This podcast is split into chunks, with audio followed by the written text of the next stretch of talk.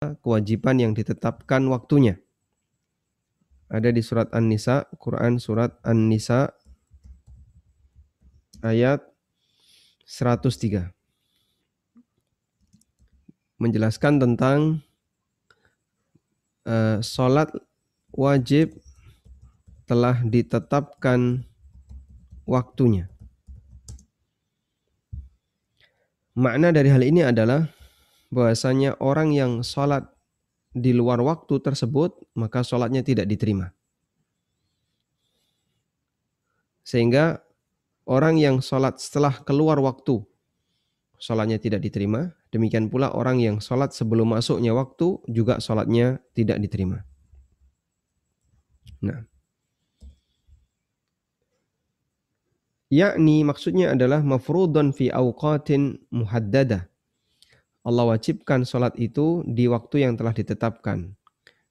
Maka tidak sah sholat sebelum masuknya waktu dan juga tidak sah setelah masuknya waktu. Karena itu jika ada orang yang bertanya seperti ini ya, apa hukum orang yang meninggalkan sholat dengan sengaja? Orang yang meninggalkan sholat dengan sengaja bolehkah mengkodoknya? Bolehkah mengkodoknya? Sehingga misalnya dulu waktu SMA dia pernah tinggalkan sholat ya, selama sekian tahun. Bolehkah dia mengkodoknya? Jawabannya tidak sah. Kenapa tidak sah? Anda atau orang ini ketika mengkodok sholat itu berarti melaksanakan sholat di luar waktu. Mengkodok dalam hal ini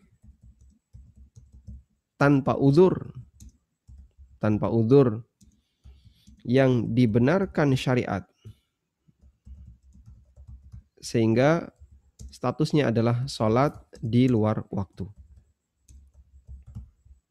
Dan hukumnya batal. Karena dia sholat di luar waktu. Terus solusinya bagaimana orang yang meninggalkan sholat dengan sengaja? Kalau dia tidak boleh mengkodoknya Solusinya bukan mengkodok, tapi solusinya adalah ya, pertama taubat dan itu kewajiban bagi setiap orang yang meninggalkan perintah Allah Subhanahu wa taala. Yang kedua adalah memperbanyak sholat sunnah. Karena fungsi sholat sunnah di antaranya adalah sebagai penambal dari kekurangan yang ada dalam sholat wajib sebagaimana dijelaskan oleh Nabi Shallallahu Alaihi Wasallam tentang proses hisab terhadap sholat. Allah Subhanahu Wa Taala perintahkan kepada para malaikat untuk melihat sholat hamba. Fa'in atamma wa illa jika dia sempurnakan maka dia mendapatkan pahala yang sempurna dan jika tidak Allah berfirman unduru hallahu min tatawu perhatikan apakah orang ini punya sholat sunnah jika dia punya sholat sunnah maka Allah Subhanahu wa taala gunakan pahala sholat sunnah itu untuk menutupi kekurangan-kekurangan dalam sholat wajib. Nah, kekurangan dalam sholat wajib bisa maknanya adalah kurang dalam proses pelaksanaannya. Misalnya syaratnya kurang, rukunnya kurang, sunnahnya kurang, khusyuknya kurang, tumak ninaknya kurang, dan aneka kekurangan yang lainnya. Bisa juga maknanya adalah kurang dalam arti ada yang bolong sehingga dulu pernah nggak mengerjakan sholat ini, nggak mengerjakan sholat ini, maka ditutupi dengan sholat sunnah. Tayyip. Demikian pula sebaliknya, orang yang sholat sebelum masuk waktu maka batal.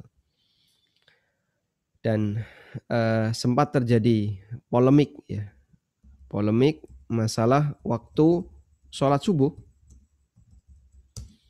Apakah sholat subuh yang terjadwal saat ini itu sudah sesuai ataukah belum.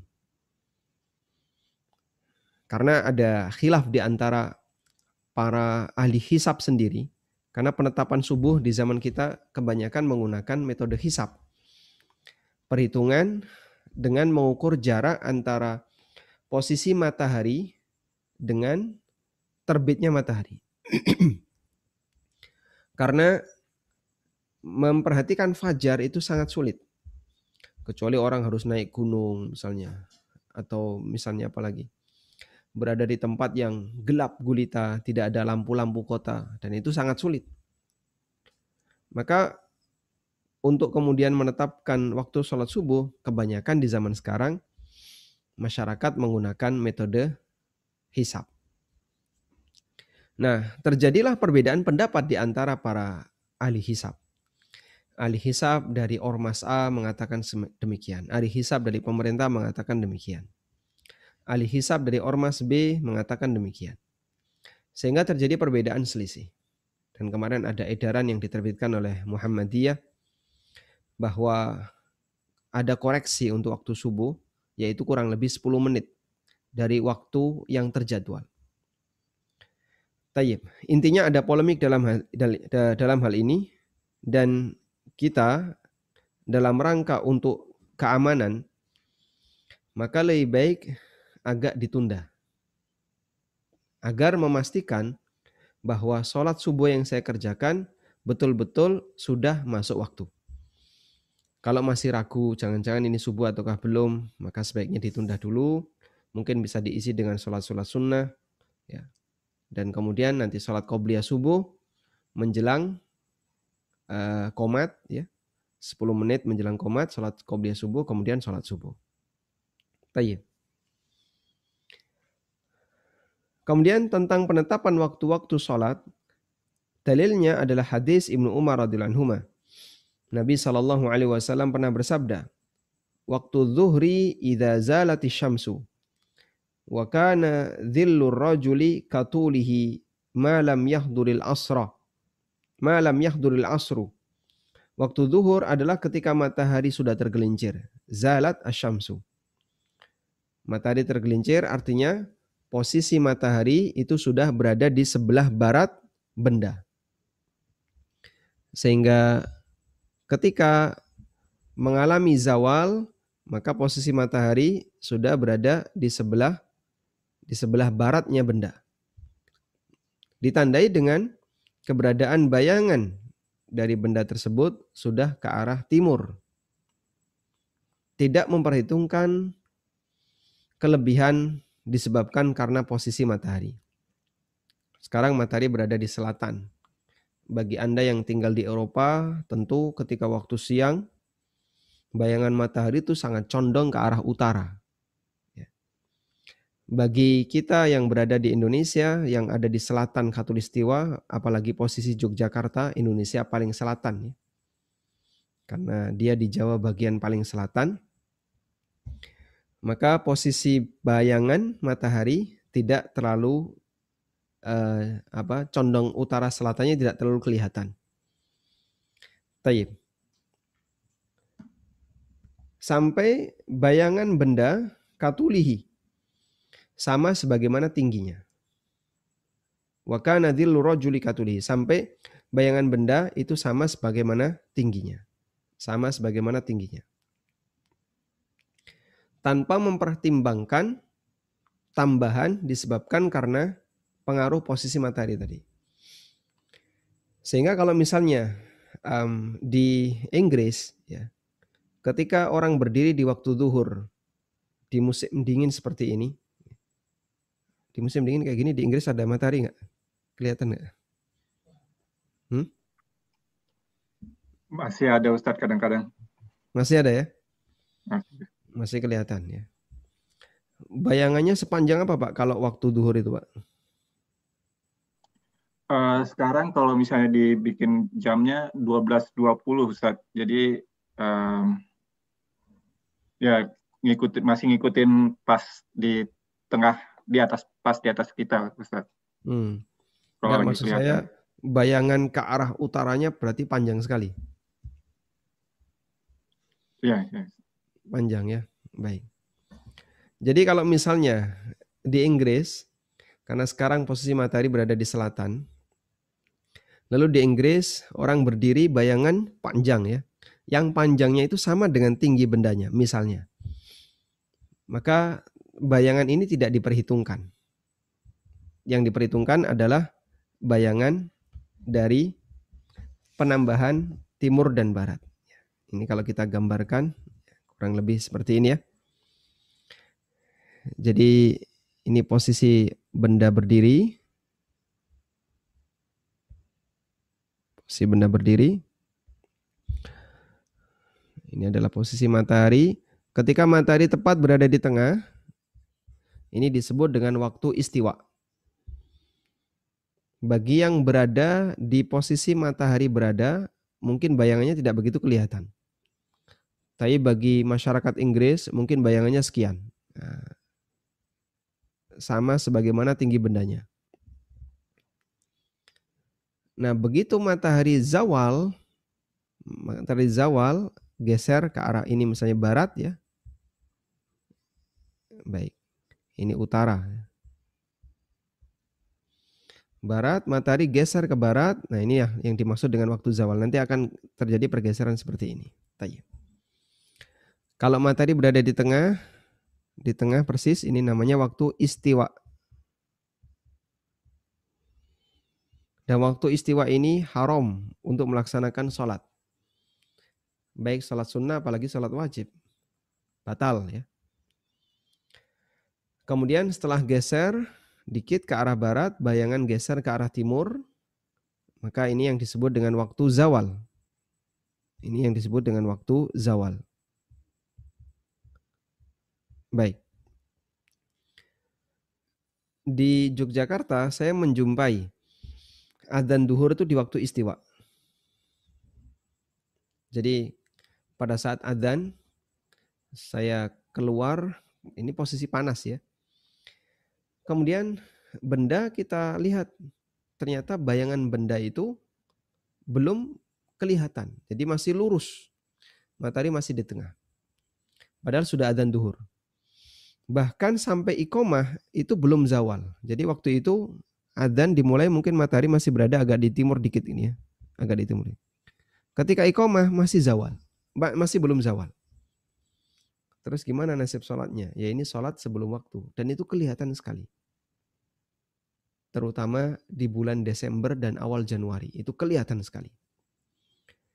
Jadi di sebelah timur rumah saya ada tembok ya. Punyanya tetangga. Ada jalan. Kemudian seberang jalan ada tembok. Nah cara saya niteni memperhatikan ini sudah masuk duhur atau tidak kalau tembok ini masih teduh karena dia datar ya. Di di atasnya nggak ada nggak ada apa? Nggak nggak ada topi atap. Jadi lurus. Ini kalau tembok ini belum kepanasan, berarti belum masuk waktu duhur. Ya.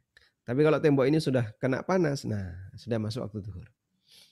Nah pernah itu tembok itu masih teduh, berarti posisi matahari masih di timurnya.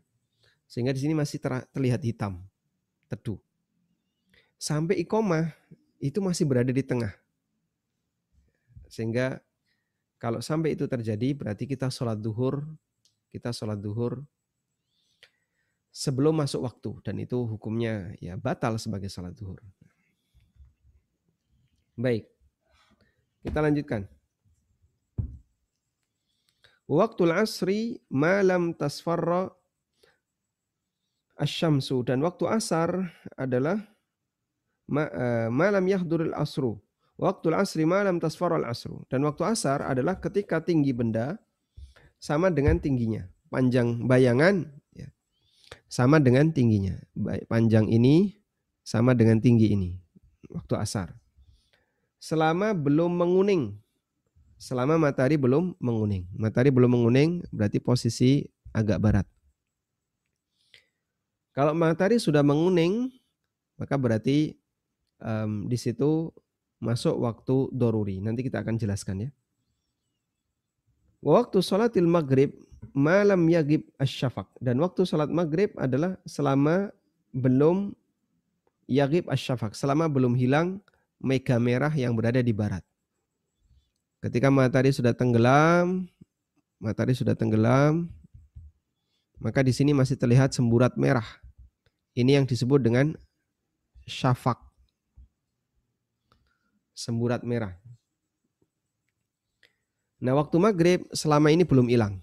Kalau ini hilang nanti terbit bintang. Waktu salatil isya'i ila nisfil laylil awsat. dan waktu sholat isya adalah di pertengahan malam, ya, di separuh pertengahan malam. Waktu sholat subuhi min tulu il fajri malam tatul isyams. Sedangkan waktu sholat subuh adalah dari sejak terbenamnya matahari, eh, dari sejak terbitnya fajar sampai matahari belum terbit. Baik. Ini yang disebutkan oleh Nabi SAW dalam hadis riwayat Muslim. Kemudian penulis mengatakan, Fasolatu dhuhri yabda'u waktuha bizawali syamsi ay mailuha an kabidis sama ila jihatil maghrib. Salat duhur dimulai dari waktu zawalu syamsi sejak matahari itu tergelincir di mana matahari sudah berada di posisi barat. Ila ayyasira dhillu kulli fitul dan waktunya sampai bayangan benda itu sama dengan tingginya. Fi awwali illa idza al har. Dan dianjurkan untuk menyegerakan sholat duhur di awal waktu kecuali jika sangat panas, jika suasana sangat panas. Fayustahabbu ta'khiruha ilal ibrad, maka dianjurkan untuk ditunda sampai agak dingin sampai agak dingin adalah mendekati sholat asar. Berdasarkan sabda Nabi SAW, "Idza shtaddal harru fa'abridu bis salati fa inna shiddatal harri min faihi jahannam."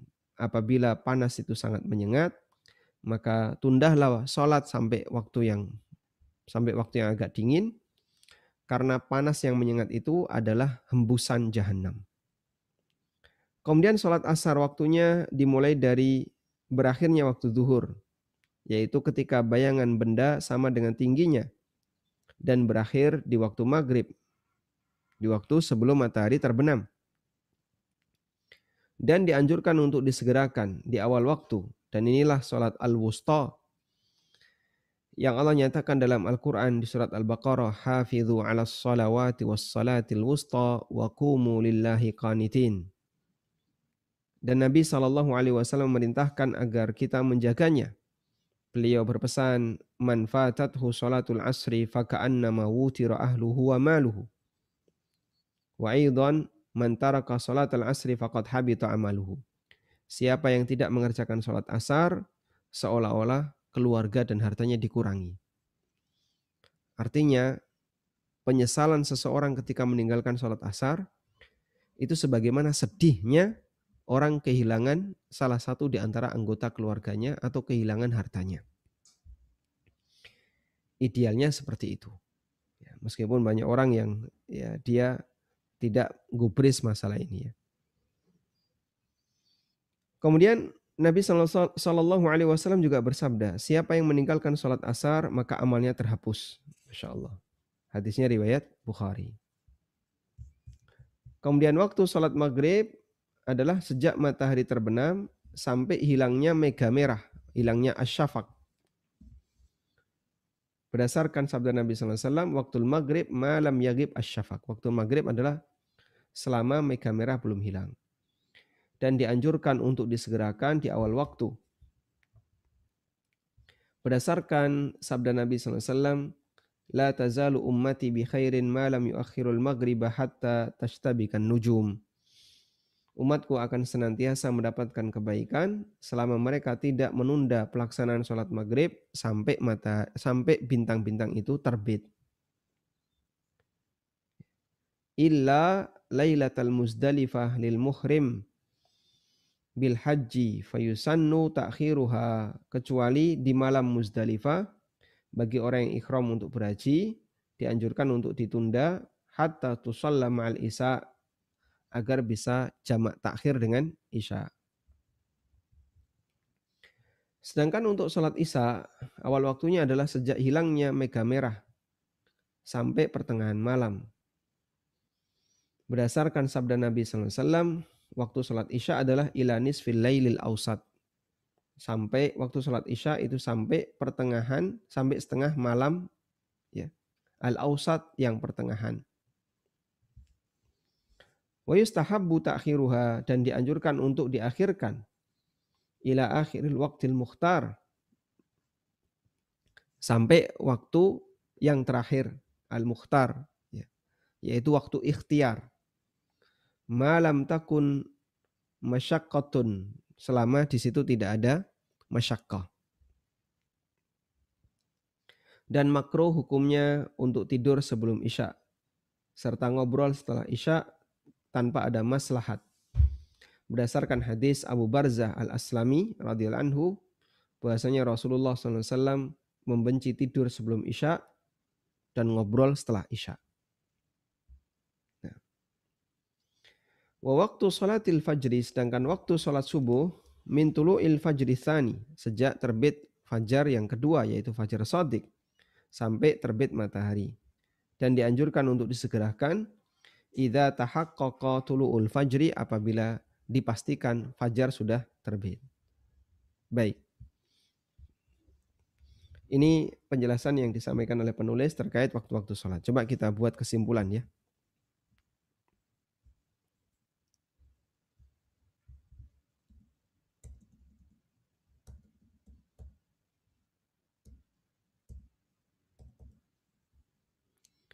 Tentang waktu-waktu sholat.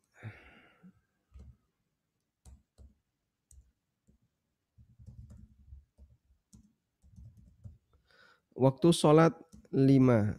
Oh, oh, uh, waktu sholat yang wajib. Baik.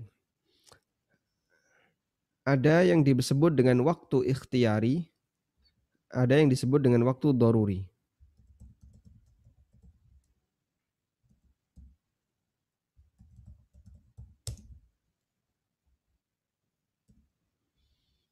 Apa itu waktu ikhtiari? Ikhtiari artinya pilihan. Dalam arti rentang waktu di mana muslim boleh memilih untuk melaksanakannya di awal atau di akhir. Ini disebut dengan waktu ikhtiari. Misalnya rentang waktu ikhtiari adalah tiga jam, maka dia bisa memilih di jam pertama, jam kedua maupun jam ketiga bebas. Dan tidak ada dosa dalam masalah ini. Waktu doruri adalah rentang waktu di mana muslim boleh melaksanakan muslim boleh melaksanakan sholat di waktu ini jika ada udur syar'i. Jika tidak ada udur, maka dia berdosa. Jika tidak ada udur, maka dia berdosa. Contohnya apa Pak? Nanti kita akan lihat ya. Baik. Kita pahami dulu dua jenis waktu ini. Selanjutnya, ada sholat yang dia hanya punya waktu ikhtiari. Ada dan ada sholat yang dia punya waktu ikhtiari dan waktu doruri. Sehingga ada yang punya dua waktu, ikhtiari dan doruri. Ada yang cuma ikhtiari saja. Baik. Sekarang kita akan urutkan. Yang pertama adalah zuhur. Bagaimana batasan waktu ikhtiari zuhur? Di sini saya akan bacakan matan Abu Syuja. Ini salah satu referensi dalam madhab syafi'iyah. Di sini penulis memberikan rincian tentang pembagian waktu sholat, ada yang ikhtiari, ada yang doruri. Pertama untuk duhur, dalam matan Abu Suja wa awwali waqt wa awwal waqtiha zawalu syamsi wa akhiruhu idza sarra idza sara dhillu kulli syai'in mithlahu. Ya. ba'da dhilliz zawal. Waktu zuhur itu semua ikhtiari. Tidak ada yang doruri. Dan batasannya adalah sejak zawal apa itu zawal? Matahari tergelincir tadi ya. Sampai bayangan benda panjang bayangan benda sampai panjang bayangan benda sama dengan tingginya. Ya. Sampai panjang bayangan benda sama dengan tingginya. Baik. Tanpa memperhitungkan tanpa memperhitungkan tanpa memperhitungkan bayangan karena posisi matahari. Ya. Bayangan karena posisi matahari ini tidak diperhitungkan dalam arti uh, dia kepanjangnya itu tidak dihitung.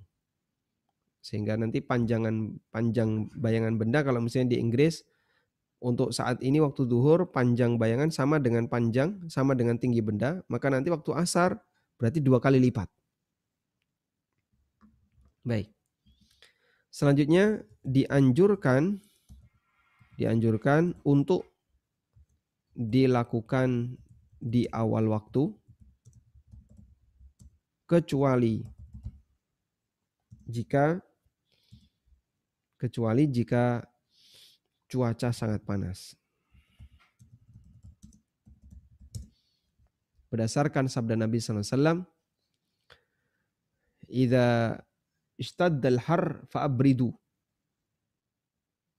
fa'innahu min faihi jahannam. Fa'abridu bidzuhri fa'innahu min faihi jahannam. Apabila cuaca sangat panas, maka kerjakanlah duhur dalam kondisi agak dingin karena cuaca panas itu adalah min faihi jahannam bagian dari atau disebabkan karena hembusan jahannam. Tayyib. Selanjutnya kita beralih ke waktu asar. Salat asar. Penulis Abu Suja mengatakan Wal asru awal waqtiha az-ziyadatu ala dhilli al-mithl wa akhiruhu fil ikhtiyar ila dhillil mithlaini wa fil jawas ila ghurubi syamsi. Waktu asar dalam madhab syafi'iyah itu ada waktu ikhtiar. Ada waktu ikhtiari.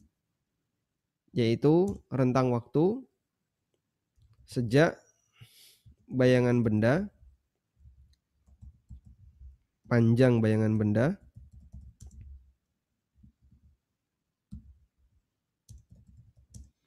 sama dengan tingginya.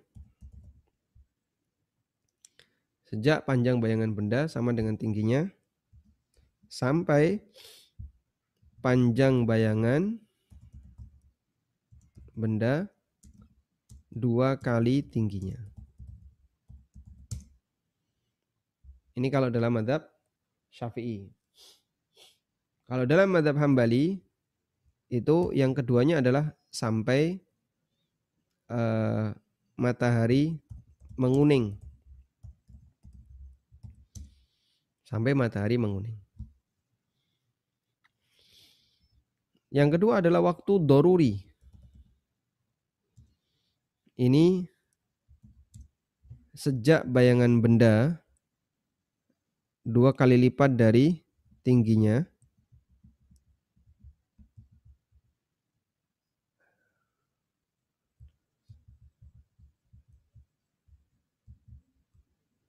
Sejak bayangan benda dua kali lipat dari tingginya sampai terbenam matahari. Sudah? Dan sangat dianjurkan untuk dilakukan di awal waktu.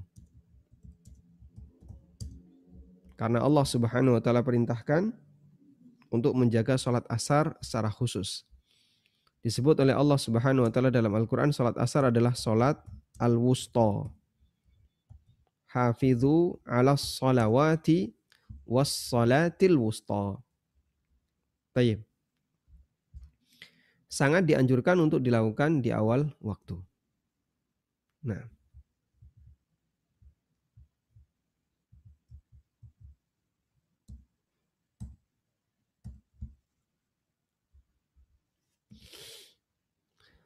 Karena itu jika ada orang yang mengerjakan sholat asar di waktu doruri ketika materi sudah kuning atau bahkan menjelang merah padahal dia nggak punya udur, maka dia berdosa.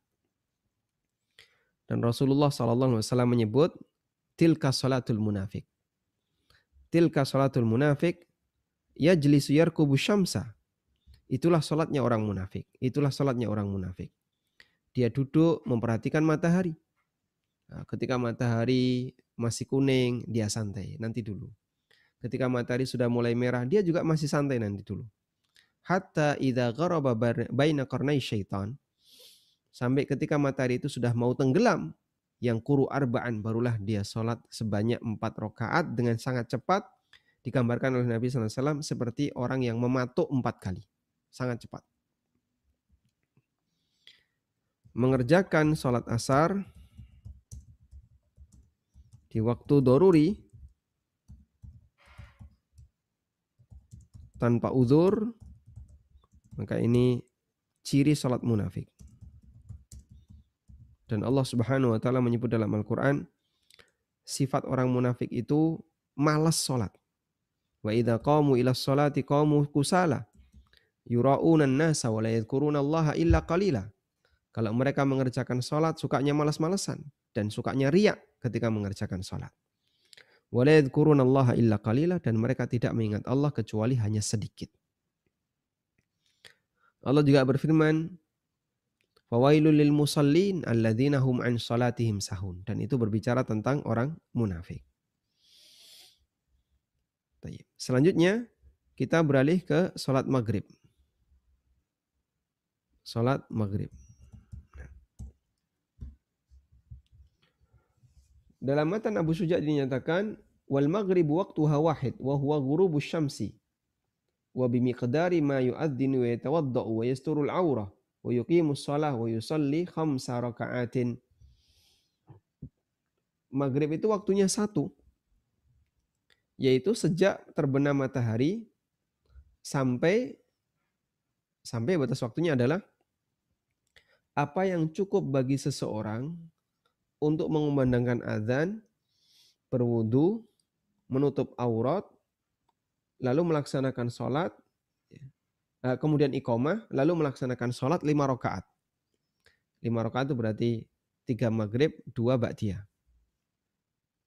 Itulah rentang waktu sholat maghrib. Dan itu misalnya, untuk kegiatan-kegiatan ini bisa dilaksanakan berapa jam? Oh cukup setengah jam. Adan, misalnya 10 menit. Berwudu, berapa? 3 menit. Kemudian memakai baju, tiga menit, berarti berapa ini? Sudah 16 menit ya.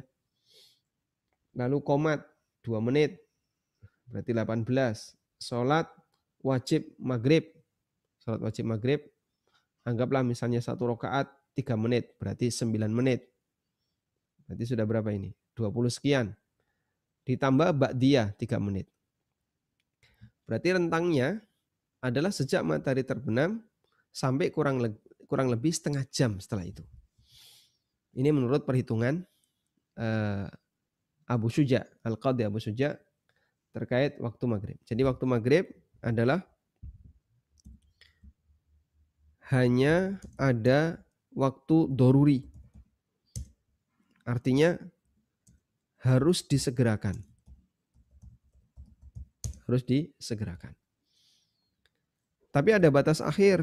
Batas akhirnya adalah sampai mega merah di ufuk barat hilang.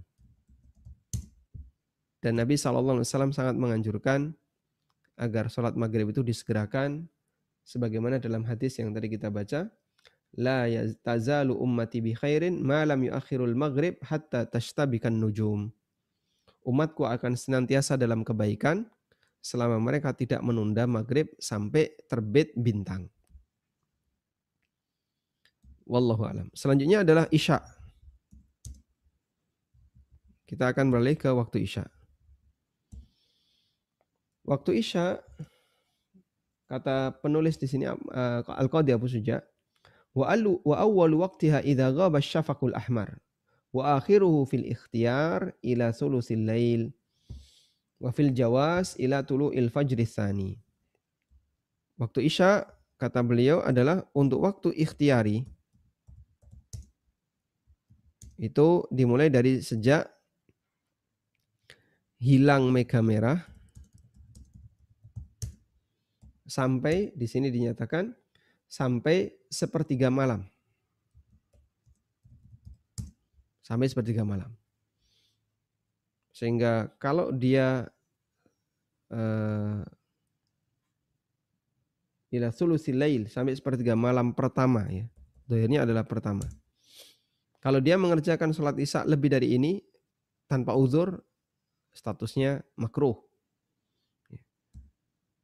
Yang kedua adalah doruri. Doruri adalah sejak sepertiga malam pertama karena sepertiga malam ada yang pertama, ada yang terakhir ya. Sepertiga malam pertama sampai subuh. Dan karena ini masuk waktu doruri, berarti ini boleh dilakukan jika dalam kondisi darurat. Namun kalau dalam madhab hambali, seperti yang disebutkan dalam fikih muyassar, batas akhirnya dalam madhab hambali adalah sampai tengah malam. Baik. Intinya, baik madhab syafi'i maupun hambali, mereka dengan tegas mengatakan bahwa waktu isya normal itu bukan sampai subuh, tapi sampai sepertiga malam pertama atau sampai setengah malam.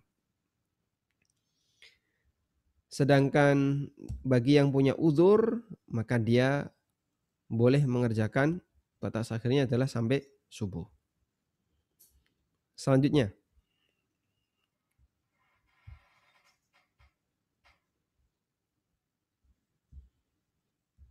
Eh, berikutnya adalah dianjurkan untuk menunda isya sampai akhir waktu.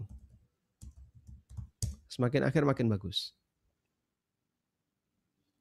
Selama tidak memberatkan. Kalimat tidak memberatkan, selama tidak memberatkan ini sebenarnya berlaku bagi berlaku bagi imam. Kalau makmum kan cuma ngikut saja. Sedangkan bagi makmum, bagi makmum, bagi masyarakat secara umum, maksudnya makmum adalah masyarakat secara umum yang dia bukan imam.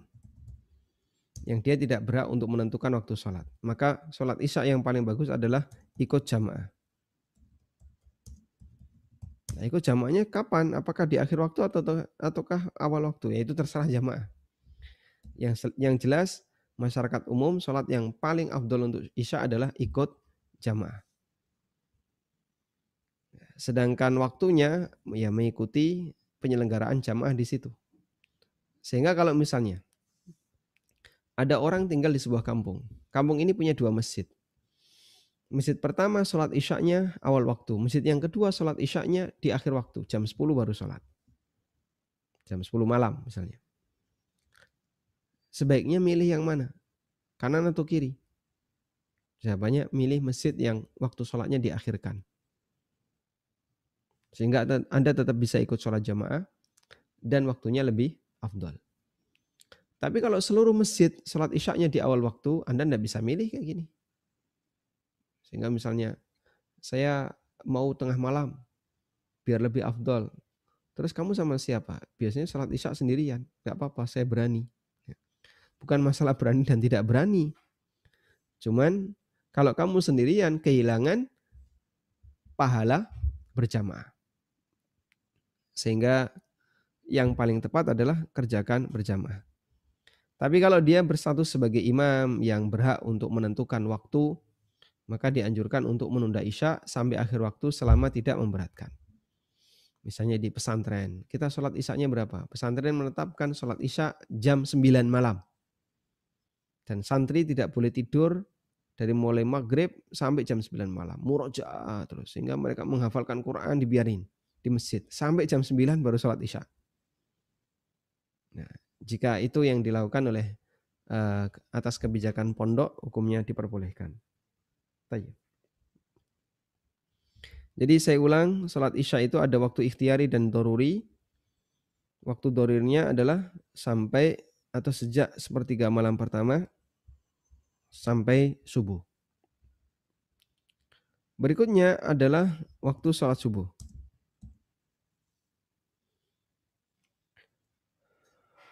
Waktu sholat subuh ada ikhtiari dan ada doruri. Waktu ikhtiari untuk sholat subuh adalah sejak terbit fajar sampai isfar. Sejak fajar sampai isfar. Apa itu isfar? Isfar adalah suasana kuning di timur. Namanya isfar. Jadi ufuk kuning, langitnya itu kuning di daerah timur. Dan ini eh, betul karena pengaruh matahari mau terbit. Waktu doruri adalah sejak isfar sampai sejak isfar sampai terbit matahari. Baik. Dan untuk subuh ulama beda pendapat apakah dianjurkan untuk dilakukan di awal waktu ataukah diakhirkan dan pendapat yang benar adalah ini pendapat jumhur, dianjurkan untuk dilakukan di awal waktu. Dianjurkan untuk dilakukan di awal waktu. Ya. Dengan syarat selama sudah masuk waktu. Selama bisa dipastikan sudah masuk waktu. Baik.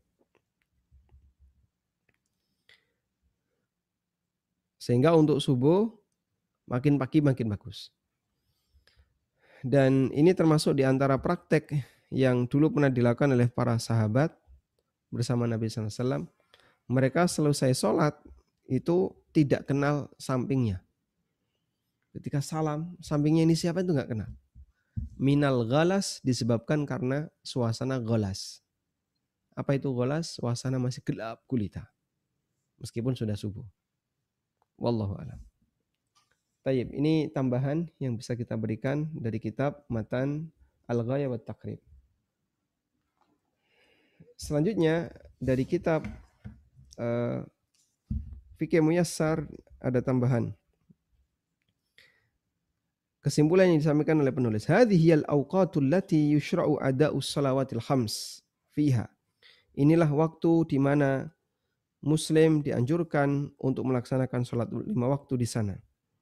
Wajibu alal muslimin at-taqayyud bidzalika. Maka wajib bagi setiap muslim at-taqayyud bidzalika untuk berusaha untuk menjaganya wal muhafadzatu 'alaiha fi waqtiha dan menjaga pelaksanaan sholat itu tepat waktu serta tidak menunda karena Allah taala memberikan ancaman bagi orang yang menunda waktu sholat fawailul lil musallin alladzina hum an sholatihim sahun. Celakalah orang-orang yang sholat yaitu orang yang lalai dari sholatnya.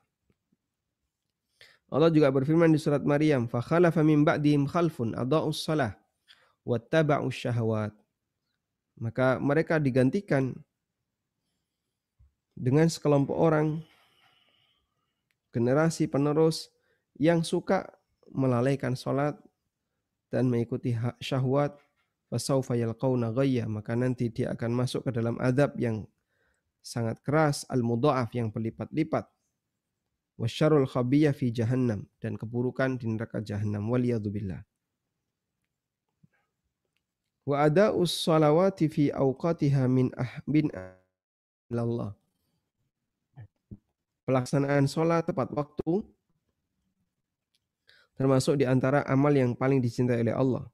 Wa afdaluha dan paling afdal.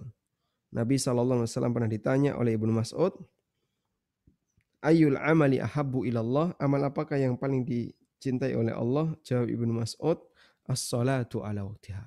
Amal itu adalah salat tepat waktu. Wallahu alam. Walhamdulillahi rabbil alamin. Ini yang bisa kita sampaikan sebagai pengantar terkait mawaqitus salah, terkait waktu-waktu sholat. Baik, selanjutnya kami persilahkan eh, kami kembalikan ke moderator. Wassallallahu ala nabiyyina Muhammadin wa ala alihi wa sahbihi wasallam. Wa akhiru da'wana anil hamdulillahi rabbil alamin. Ya kalau khair Ustaz atas kajiannya untuk waktu-waktu sholat. Ini sudah ada beberapa pertanyaan yang masuk ke kami dan ada satu penanya yang akan menanyakan langsung. Mbak Tati, mungkin silahkan di unmute Mbak Tati. Masya Allah. Tafadhal.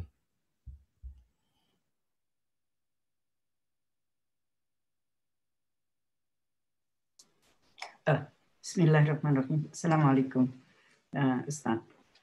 Uh, kadang-kadang saya pikir begini, Allah itu mengancam kita kalau kita tidak pada waktunya. Tapi untuk apa Allah memberi waktu ini? Duhur jam sekian sampai jam sekian, asar jam sekian, jam sekian. Mak maksudnya apa waktu yang diberikan ini? Kok masih ada ancaman kalau tidak waktunya? Uh, maksudnya Maksud, maksudnya ada tadi sholat maghrib misalnya harus awal. Kadang-kadang maghrib sulit untuk orang yang berpuasa karena harus berbuka, berbuka puasa dan and so on. Terus kalau waktunya asar misalnya harus diawalkan karena itu uh, uh, memang uh, anjurannya begitu.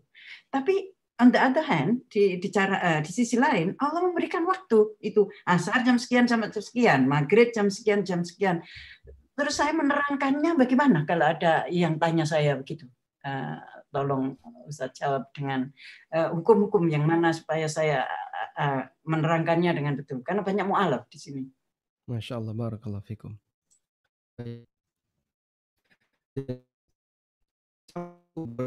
Bagi yang melanggar, Allah Subhanahu wa taala memberikan toleransi di rentang waktu sediakan sholat duhur dari jam sekian, sekian. Kamu kalau keluar dari ini jam sekian jam sekian. Kalau kamu keluar dari ini kena ancaman.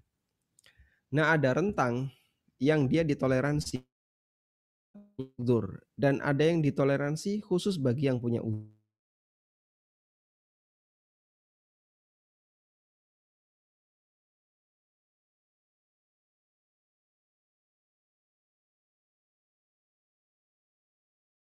jarak bayangan benda tingginya, panjangnya sama dengan tinggi benda itu. Ini batas awalnya. Baik. Batas akhirnya, batas akhirnya menurut mada sampai bayangan benda dua lipat dibandingkan tingginya. Kalau dia mengerjakan di luar itu tanpa uzur, dia kena ancaman.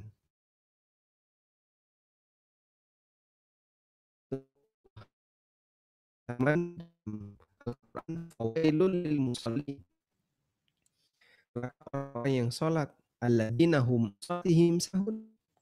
Yaitu orang yang melalaikan sholatnya sudah dikasih rentang waktu tapi dia kerjakan di luar rentang itu. Kemudian bagi mereka yang punya kasih oleh Allah Subhanahu wa taala rentang waktu tambahan.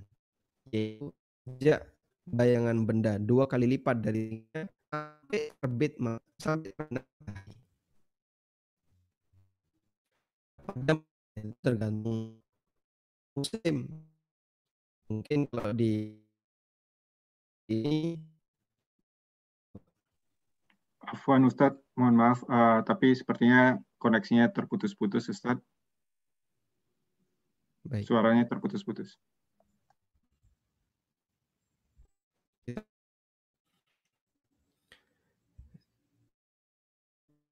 saya ambil contoh tadi ya.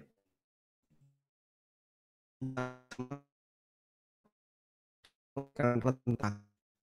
Siapanya adalah diberikan sudah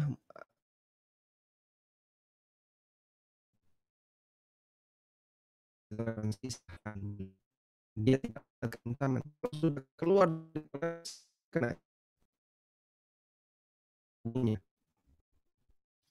Nah, selanjutnya sama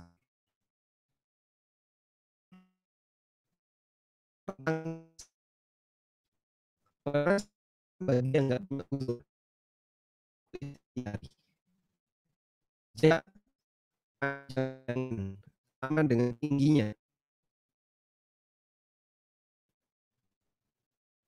sampai sampai panjang bayangan dua kali lipat dari tingginya. Ya, ketika itu terjadi, orang mau milih di awal terserah. Ini yang disebut dengan waktu apa? Ikhtiar. Kemudian yang kedua adalah waktu doruri. Ketika panjang bayangan dua kali lipat sampai terbenam matahari.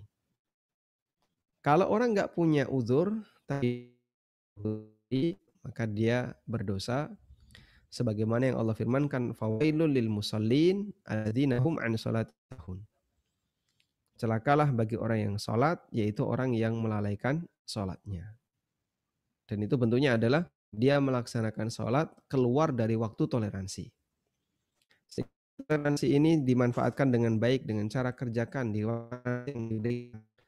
Jangan kemudian malah diremehkan terus keluar waktu keluar dari waktu yang ditoleransi. Nanti kamu kena murka. Ya ibarat orang ngasih kita tugas. Lalu kita dikasih waktu. Pokoknya sampai tanggal sekian, bulan sekian. Lebih dari itu, tidak mungkin ya sudah kamu sudah nggak ditoleransi. Meskipun kamu menyerahkan tugas lebih dari tanggal itu, tugasmu ditolak dan kamu berdosa. Allahu a'lam. Baik, Alhamdulillah. Semoga menjawab ya, ya Mbak Tati.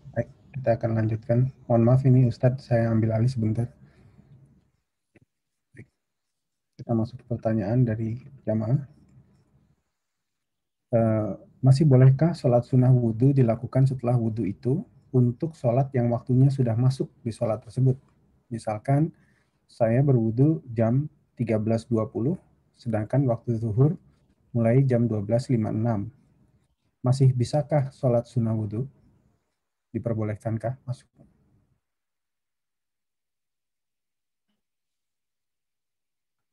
Pelaksana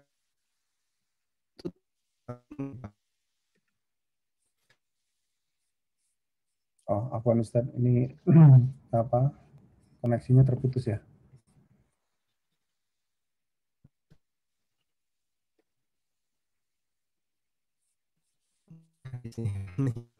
Maaf. Uh, kadang hijau, kadang merah.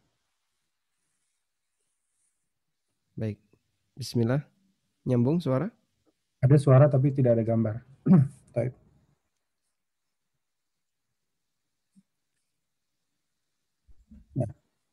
hilang.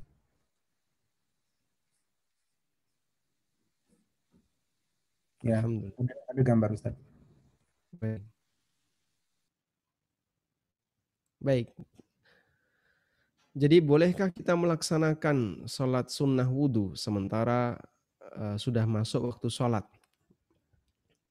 Kaedahnya, jika pelaksanaan sholat wajib itu masih dar, sehingga sholat sunnah wudhu itu tidak mengganggu pelaksanaan sholat wajib, tidak masalah.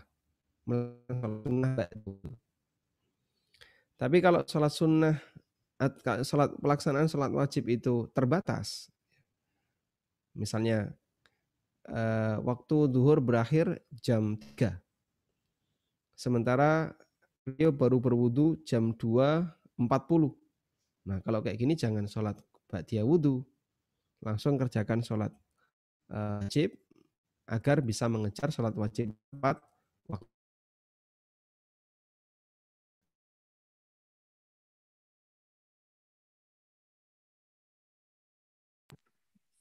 Apa ini koneksinya terputus lagi nih Ustaz?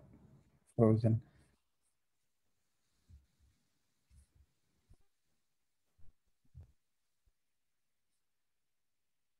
Bismillah. Uh, mungkin dicek lagi.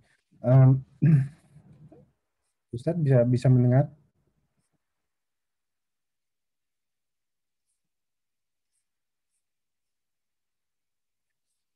Sebentar ya, uh, mohon, mohon maaf. Pokoknya ada kesulitan di koneksi ini. sedang kita kontak ke studio uh, Ustadz Ami. Sebentar.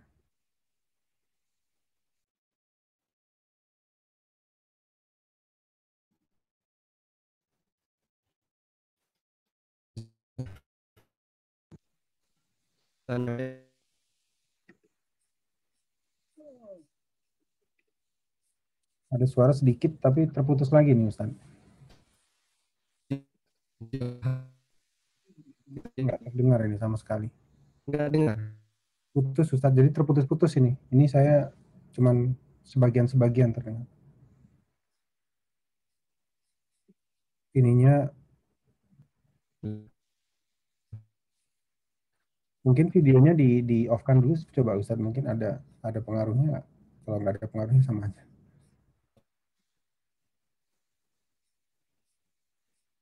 Oh, nggak ada. Nggak ada pengaruhnya juga kelihatan. Nggak ada pengaruh. Oh, ada sedikit Ustaz suaranya ada? Suara. Oh, sama putus-putus juga tapi. Baik. Saya coba ke mungkin karena koneksinya agak terganggu ya di lokasi ya mungkin Ustaz.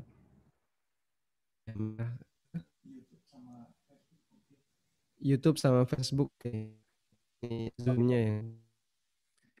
Tapi YouTube jalan di kita. Baik, uh, bisa terlihat Pak Ustaz? Ini pertanyaan berikutnya saya asumsinya uh, pertanyaan pertama tadi sudah terjawab Ustaz.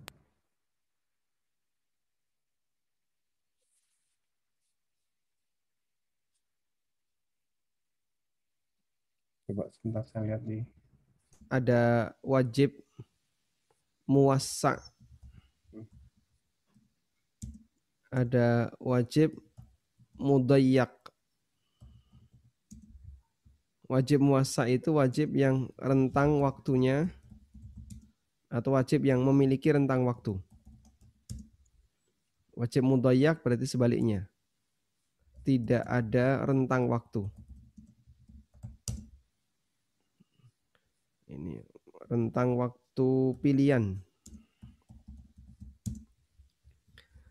Contoh wajib muasak sholat. Mau dikerjakan di awal, di tengah, di akhir bisa. Contoh wajib mudayak puasa. Waktunya hanya satu itu. Tidak ada rentang waktu pilihan. Sehingga ketika orang mengerjakan puasa, ya harus antara subuh sampai maghrib. Nggak ada pilihan yang lain. Nah, wajib muasa bisa menjadi mudayak apabila kewajiban itu apabila kewajiban itu e, mepet ya. Sehingga misalnya sudah mau habis waktu zuhur, maka dia aslinya muasa tapi jadi mudayak karena kewajibannya sudah mepet. Wallahu alam. Baik, selanjutnya. Baik. Uh, ini pertanyaan berikutnya nih, Ustaz.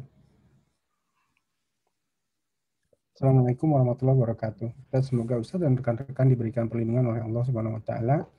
Assalamualaikum. ilaikum. Ustaz, Afwan izin bertanya. Ada dua pertanyaan. Pertanyaan pertama, untuk kajian malam Senin kemarin, bab sholat dan iqomah, apakah menjawab azan dan berdoa sesudah azan sambil tiduran? Apakah tidak boleh Ustaz? Dalil yang menjelaskan hal tersebut apa ya Ustaz? Lalu pertanyaan berikutnya, apakah benar meskipun belum azan, tetapi hanya tinggal dua atau tiga menit menuju azan, diperbolehkan melaksanakan sholat terlebih dahulu atau tidak? Baik. Apakah boleh menjawab azan dengan sambil tiduran atau sambil melakukan aktivitas yang lain? Jawabannya boleh. Karena dulu para sahabat ketika mereka menjawab azan itu sambil ngobrol. Jadi adzan berkumandang, mereka ngobrol. Begitu selesai satu kalimat adzan, mereka jawab. Terus ngobrol lagi. Muadzin mengumandangkan kalimat berikutnya. Allahu Akbar, Allahu Akbar. Itu mereka ngobrol. Begitu selesai, mereka jawab Allahu Akbar, Allahu Akbar. Terus mereka ngobrol lagi. Muadzin lanjut. Allahu Akbar, Allahu Akbar. Sehingga itu menunjukkan bahwasanya menjawab adzan itu tidak harus uh, fokus. Fokus dalam arti uh, bersikap tertentu, kemudian fokus lalu menjawab tidak harus. Beda dengan beda dengan mendengarkan khutbah. Beda pula dengan mendengarkan kajian. Beda juga dengan membaca Quran. Ada adab-adab tertentu yang dituntut di sana. Sehingga kalau kita mendengarkan khutbah sambil tiduran, kelekaran, ya, akan menjadi perbuatan yang sangat tercela. Di depan khotib kelekaran, ya, tiduran. Maka khotib bisa melempar apa stand mic, nyuruh bangun. Tapi kalau adzan tidak harus. Demikian pula ketika kita membaca Quran, maka kita buat uh, suasana yang serius, fokus di hadapan Quran, ya, membaca dengan baik. Nah, kemudian yang kedua, bolehkah melakukan sholat sunnah? Apa tadi? Sholat sunnah ya? Apa oh, sholat wajib maksudnya Ustaz? Sebelum bolehkah melaksanakan sholat sunnah sebelum adzan? Okay. Uh, eh, wajib ya, kayaknya wajib ini maksudnya Ustaz. Sebentar saya share lagi supaya terlihat. Buka lagi.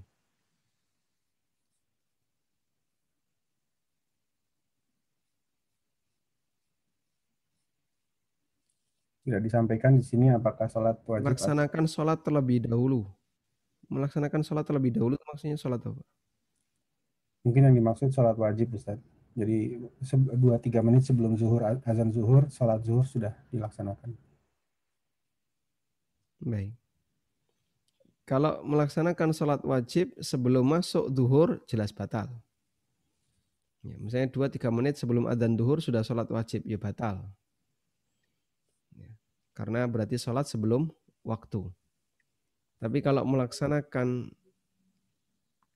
sholat sunnah sebelum adzan duhur, boleh ataukah tidak? Jawabannya adalah jika sebelum duhur itu adalah waktu larangan, maka nggak boleh. Tadi kita sampaikan bahwa waktu istiwa ketika matahari tepat berada di atas, ini adalah waktu larangan untuk sholat sampai matahari tergelincir, zawal. Ketika sudah masuk zawal, baru boleh sholat duhur. Boleh boleh adzan duhur. Nah, ketika sebelum adzan duhur itu matahari tepat di sini ya tidak boleh. Berarti anda tunggu dulu mau sholat sunnah, zawal dulu, baru setelah itu sholat. Hmm. Tapi di sini belum adzan, nah, belum adzan dan sudah adzan. Kalau muadzinnya tidak tepat waktu, nah itu yang jadi masalah. Biasanya muadzinnya ditunda 10 menit atau 5 menit setelah masuk waktu. Berarti Anda sudah boleh melakukan sholat sunnah meskipun belum adzan. Wallahu a'lam. Baik, alhamdulillah. Uh, saya lanjutkan ke pertanyaan berikutnya. Assalamualaikum Ustaz.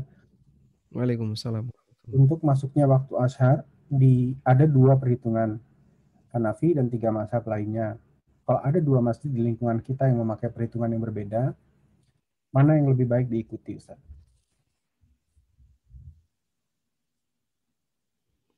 Silahkan pilih pendapat jumhur. Waalaikumsalam warahmatullah. Silahkan pilih pendapat jumhur, insya Allah. Uh, itu yang lebih mendekati kebenaran dalam hal ini. Nah. Baik. Saya lanjutkan pertanyaan. Oh, saya satu pertanyaan. Saya kembali sebelum kembalikan ke Roland. Assalamualaikum warahmatullahi wabarakatuh. Jika hendak sholat asar jam 5 sore, apakah diperbolehkan sholat qobliyah asar dahulu? Waalaikumsalam warahmatullahi wabarakatuh. Jam 5 sore kalau waktu Jogja itu sudah masuk waktu doruri. Jam 5 sore ya. Nah saya nggak tahu kalau di Eropa jam 5 sore Tergantung musimnya, Ustaz. Tergantung musim. Kalau seperti ini kalau mendekati iya, maghrib ya. Sudah masuk maghrib. Sudah, sudah masuk maghrib. Kalau pas musim panas, maghribnya jam berapa, Pak? Uh, musim panas jam 21, jam 9.25 gitu, Ustaz. Maghrib? Iya, jam 9 Masya malam. Isya jam 22.40-an gitu, Ustaz. Baru maghrib, itu. Baru Isya jam 22 gitu. Puasanya panjang sekali ya. 19 jam, alhamdulillah. Alhamdulillah. Ini nanti puasanya ringan ya. Puasanya agak ringan yang yang tahun ini insya Allah. Yang tahun ini agak ringan, baik. Ya. Jadi tergantung posisi waktu maghrib tadi ya. Kalau jam 5 sore itu masih terlalu jauh dari maghrib, Anda bisa qobliyah asar. Tapi kalau sudah mepet maghrib, ini sudah di waktu doruri, ya jangan kerjakan qobliyah asar. Segera laksanakan sholat asar. Wallahu alam. Baik Ustaz, uh, ini saya ambil ada lagi. Terima kasih Mas Rasid. Untuk pertanyaan berikutnya, akan di-share kembali. Pertanyaannya sebagai berikut. Assalamualaikum Ustadz. Tadi Ustadz bilang Rasul membenci yang mengobrol setelah Isya. Maksudnya itu bagaimana? Kita sebaiknya langsung tidur atau sebaiknya melakukan ibadah-ibadah lain? Dan apa hukumnya kalau kita mengobrol, misal dengan anggota keluarga setelah uh, sholat Isya tersebut? Saya sering mengobrol dengan anak-anak tentang pekerjaan dan kegiatan mereka setelah sholat Isya. Mohon petunjuknya. Ustaz, jazakallah khair. Jazakumullah khairan. Waalaikumsalam warahmatullah. Ngobrol setelah Isya. Karena Nabi sallallahu alaihi wasallam yakrahu yakrahu nauma qabla al-isya'i wal hadithu ba'dahu. Nabi sallallahu alaihi wasallam enggak suka tidur, membenci tidur sebelum Isya. Karena dikhawatirkan kebablasan sampai subuh. Wal hadithu ba'dah dan beliau melarang membenci orang yang ngobrol Eh, setelah sholat isya. Kenapa? Karena obrolan manusia itu sensitif dengan dosa. Agar ketika dia tidur tidak ditutup harinya dengan kegiatan dosa. Makanya sebaiknya tidur cepat, biar nanti bisa bangun malam, biar bisa tahajud dan seterusnya. Baik. Sehingga makna ngobrol di sini adalah ngobrol yang tidak menghasilkan pahala. Dikecualikan dari hal ini adalah obrolan atau pembicaraan dalam rangka untuk kepentingan masyarakat, untuk dakwah atau yang lainnya. Seperti saya saat ini. Saya mengisi kajian setelah sholat isya. Apakah masuk dalam kategori makro kalau makro kajiannya kita tutup segera. Tidak masuk. Nabi Shallallahu Alaihi Wasallam pernah ngobrol dengan Abu Bakar As-Siddiq pasca sholat isya dan cukup lama. Setelah sholat isya, beliau dengan Abu Bakar ngobrol, ngobrol masalah dakwah, sehingga itu bagian dari pengecualian. Dan termasuk juga yang dikecualikan adalah ngobrol bersama keluarga. Imam Bukhari rahimahullah dalam kitab sahihnya Beliau menyebutkan tentang bab ini. Bab larangan untuk ngobrol setelah sholat isya kecuali jika untuk kepentingan ilmu. Lalu beliau menyebutkan obrolan Nabi SAW dengan istrinya. Kemudian oleh para ulama mereka mengatakan seperti inilah pemahaman Bukhari bahwa obrolan seorang suami dengan keluarganya, dengan istrinya, termasuk juga dengan anaknya, sehingga untuk kepentingan keluarga itu disetarakan sebagaimana obrolan dalam masalah ilmu yang bernilai pahala yang dikecualikan dari larangan sehingga insya Allah tidak masalah jika eh, bapak atau ibu ngobrol dengan keluarga setelah sholat isya menyiapkan besok ada tugas apa merapikan kondisi anak-anak dan seterusnya insya Allah tidak masalah tapi lain halnya kalau kemudian setelah sholat isya ke kafe, kemudian ngobrol di kafe lama gitu ya. Minyak habis pesen apalagi minumannya habis pesen lagi. Ngobrol lama sekali, bisa sampai 2-3 jam. Ya ini nggak boleh yang kayak gini. Wallahu a'lam. Jazakallah khair Ustaz. Ya, Untuk berikutnya ini ada penanya langsung Ustaz. Uh, kami akan kasih kesempatan ke Yani Silahkan di unmute.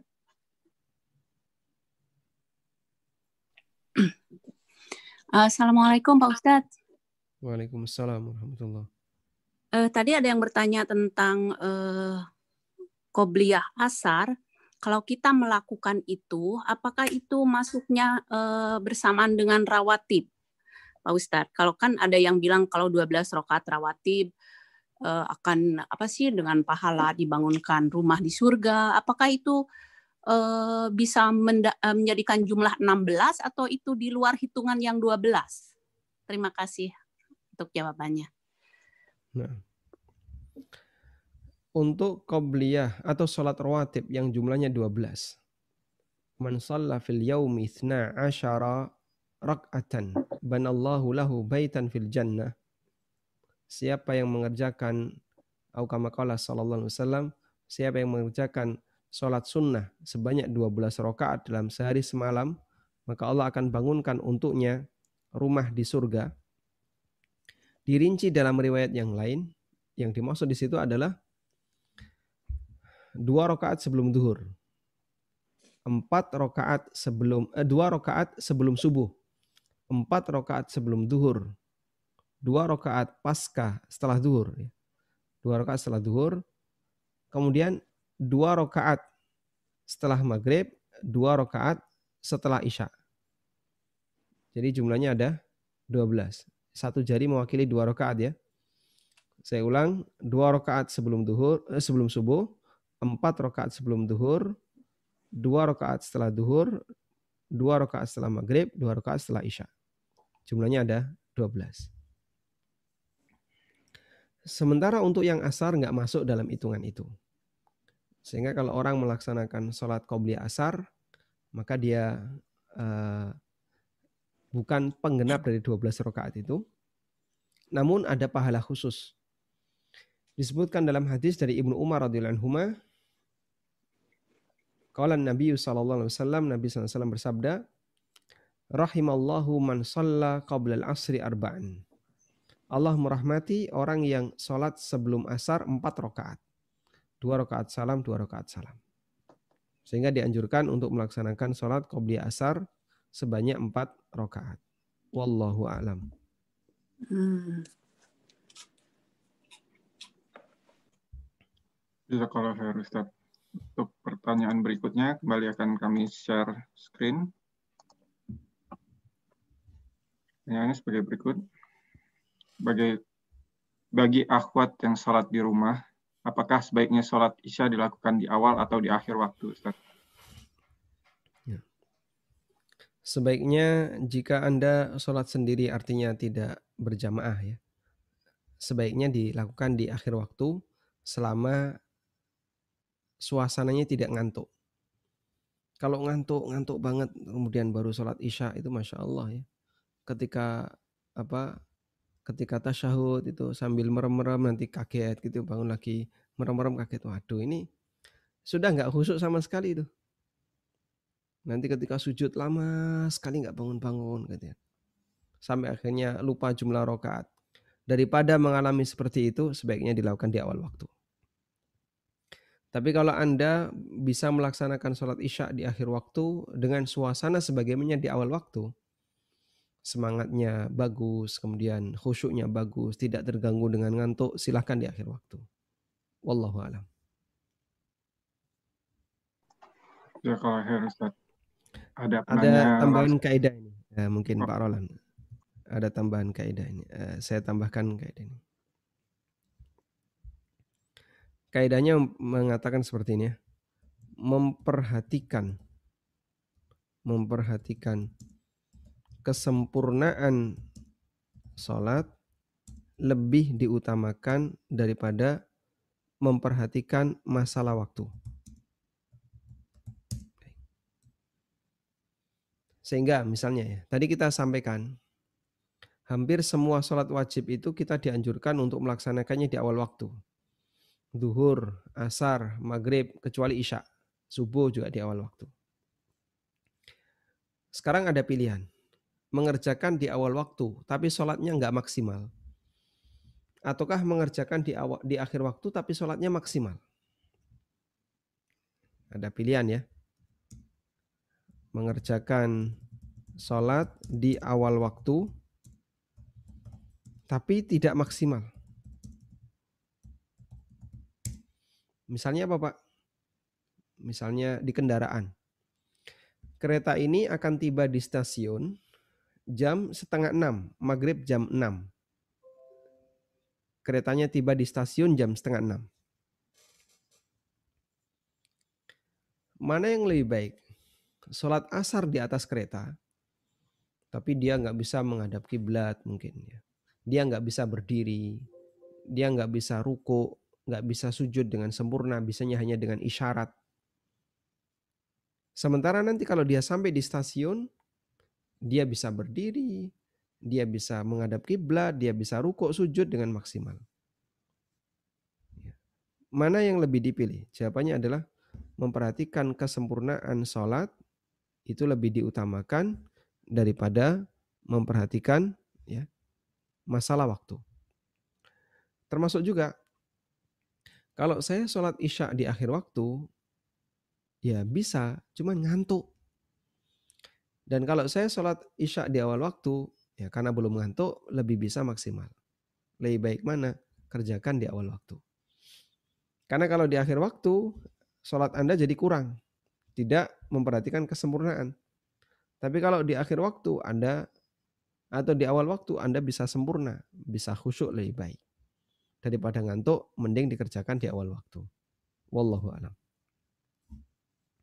Baik. Satu lagi, Pak Roland. Ya, kalau Ustaz, penanya berikutnya yang kami kasih kesempatan nih, ada Mbak Rini dari Amsterdam. Silahkan Mbak Rini, di-unmute. Assalamualaikum Ustaz. Waalaikumsalam warahmatullahi Ustadz, saya mohon nasihatnya. Eh, untuk kami misalnya yang di negeri musim ya, karena mungkin di musim winter, musim panas atau musim ya panas itu misalnya sholat isya sama subuh itu jadwalnya eh, berdekatan sebaliknya kalau misalnya musim uh, apa itu winter itu misalnya bagi orang-orang yang kerja misalnya dari jam 9 sampai jam 5 misalnya itu antara waktu duhur, asar, maghrib itu hampir berdekatan gitu. Nah, itu saya mohon nasihatnya bagaimana karena yang saya lakukan selama ini misalnya musim winter itu saya sering apa melakukan sholat subuh di atas kereta api. Lalu eh, karena duhur asar sama maghrib itu hampir berdekatan. Saya kadang-kadang jama antara apa itu duhur asar, kemudian maghribnya bukan kembali di kereta. Sedangkan kalau musim panas itu apalagi saat puasa, maghrib itu kadang-kadang jam 10 seperempat malam, isaknya itu kadang-kadang jam 12, ya kadang-kadang jam 12 lebih. Lalu begitu saya tiba di rumah, saya kondisikan saya sholat asar, lalu saya tidur sampai jam 9. Satu jam sebelum maghrib begitu. Karena nanti untuk mengantisipasi kalau biar saya itu nanti bisa sholat isya, nggak ketiduran gitu. Jadi saya mohon nasihatnya Ustaz untuk apakah, yang saya lakukan ini uh, tidak termasuk karena ada udur atau bagaimana? Gitu. Saya telah khairan Ustaz. Hmm, jazakallah khairan. Tuan Ustaz, boleh saya izin share screen ini waktu sholat?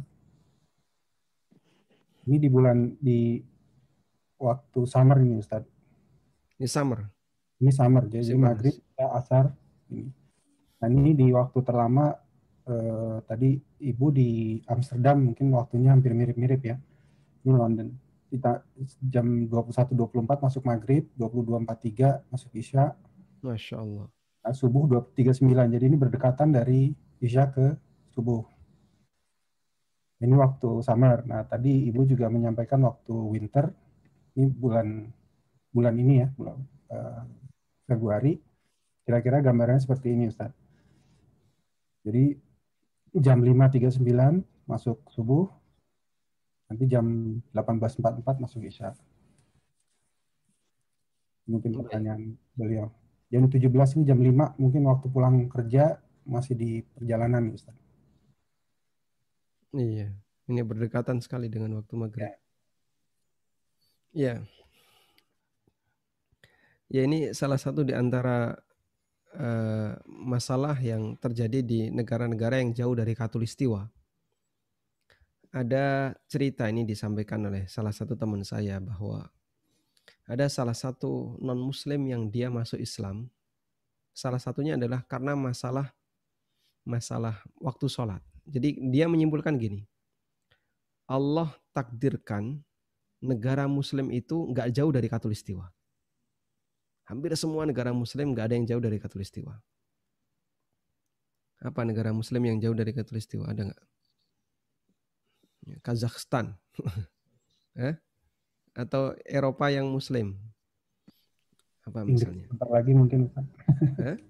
Chechnya, Chechnya Bosnia mungkin. Bosnia ya, Bosnia Chechnya. Ya. Tapi itu pun masih di Eropa Selatan ya.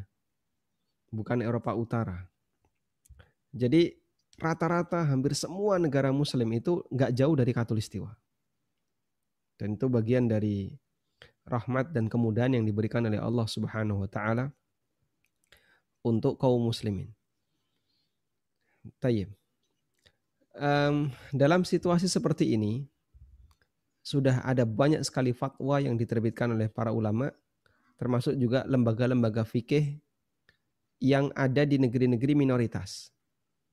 Jadi di Eropa sendiri itu ada Lajnah Muslim Eropa Kemudian di Amerika juga ada, kemudian di negara ya, yang lain juga ada. Yang dia telah menerbitkan beberapa hasil konferensi.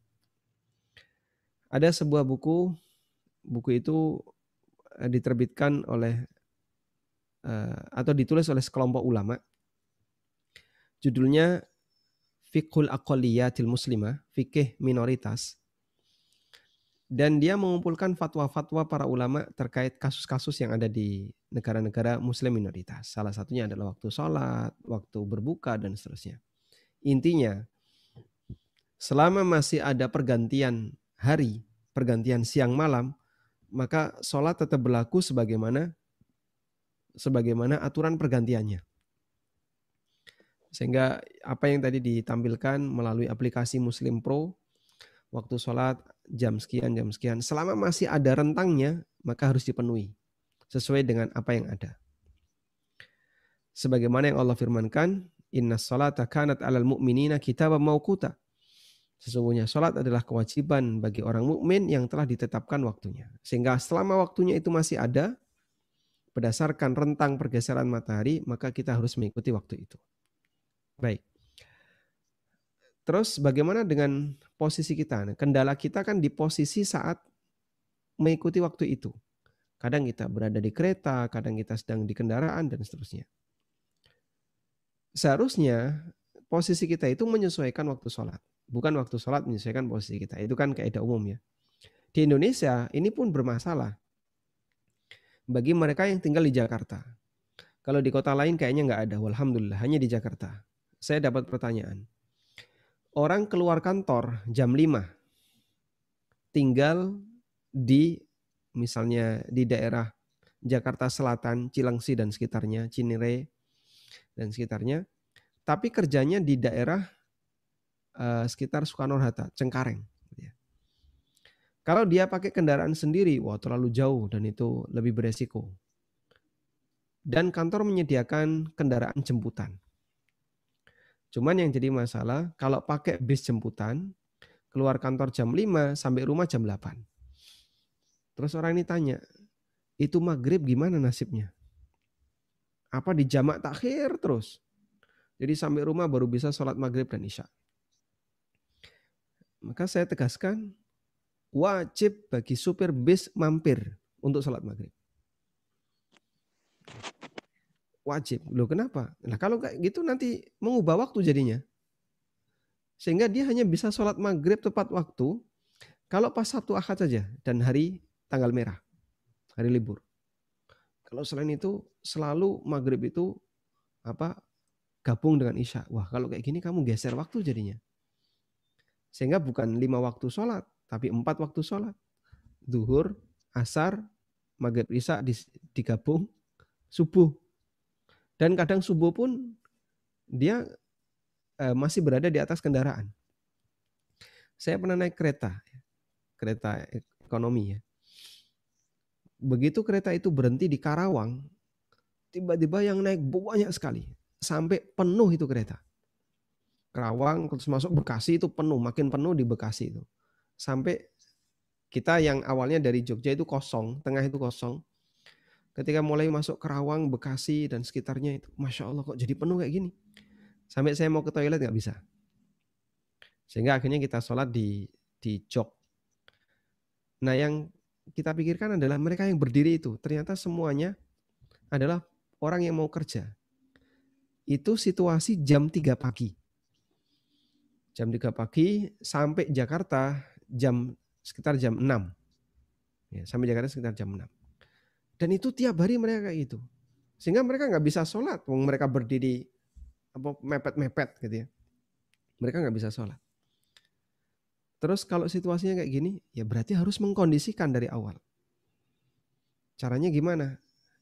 Apa pun harus kita lakukan, pokoknya sholat harus dilakukan, kita bermaukuta sebagaimana waktu yang ditetapkan oleh Allah. Sehingga kita tidak boleh memaksa hukum menyesuaikan kita, tapi kita harus menyesuaikan hukum sebisa kita. Kalaupun tidak bisa sholat di bawah, ya sholat di atas kendaraan. Sebisa yang mampu kita lakukan. Sehingga jangan sampai gara-gara ini terlalu mepet dan tidak memungkinkan, akhirnya sholatnya dijamak terus setiap kali summer. Atau setiap kali winter dijamak terus. Wah nanti jadinya mengubah waktu sholat. Maka kita harus sesuaikan, kita sendiri yang harus mengatur sesuai dengan kemampuan kita. Wallahu ta'ala alam. Tayyib. Ya kalau harus Insya Allah menjawab pertanyaan. Cukup insya Allah ya. Uh, uh, masih yang masih ada ditunda di pertemuan berikutnya. Oke, okay. baik Ustaz. Sekarang jam setengah sepuluh. Baik Ustaz. Uh, ya, Alhamdulillahirrahmanirrahim. Jazakallah khair Ustaz atas uh, waktu dan sharing ilmunya. Jadi kita sudahkan dulu untuk kajian kali ini. Semoga kajian ini bermanfaat bagi kita semua dan untuk para nanya yang sudah masuk ke kita, uh, insya Allah akan dijawab di kajian berikutnya. Um, mohon Ustadz untuk dipandu untuk pembacaan doa kafaratul masjidnya, kafaratul majlisnya. Oh. Nah, demikian yang bisa kita sampaikan. Semoga apa yang kita pelajari ini menjadi ilmu yang bermanfaat dan bisa kita terapkan dalam kehidupan kita meskipun barangkali ada banyak kendala dan ujian berat namun kita perlu yakin bahwa syariat yang Allah berikan kepada hambanya salah satu di antara hikmahnya adalah sebagai ujian sehingga siapa yang sanggup untuk bersabar memenuhi setiap aturan yang Allah berikan maka pahala yang akan Allah berikan kepadanya akan semakin besar sebaliknya yang tidak bersabar akan ada konsekuensi yang berat ketika di akhirat. Dan kita berharap semoga kita menghadap kepada Allah Subhanahu wa taala dalam kondisi tidak ada utang kewajiban. Semuanya telah kita tunaikan semampu yang bisa kita lakukan. Demikian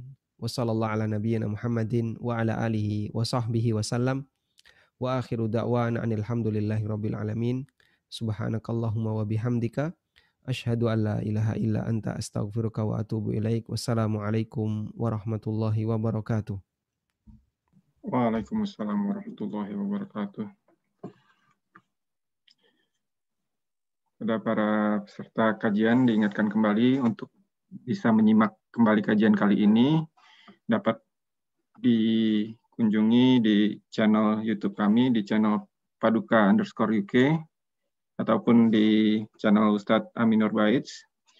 Dan untuk jadwal kajian online yang diadakan oleh Paduka UK dan materi-materi akan di-share di grup WhatsApp ataupun Telegram dengan grup info kajian. Seperti biasa juga kami mohon maaf jika ada kekurangan dan kesalahan dalam penyelenggaraan kajian ini. Barakallahu fikum, wabillahi taufiq wal hidayah. Wassalamualaikum warahmatullahi wabarakatuh. Waalaikumsalam warahmatullahi wabarakatuh.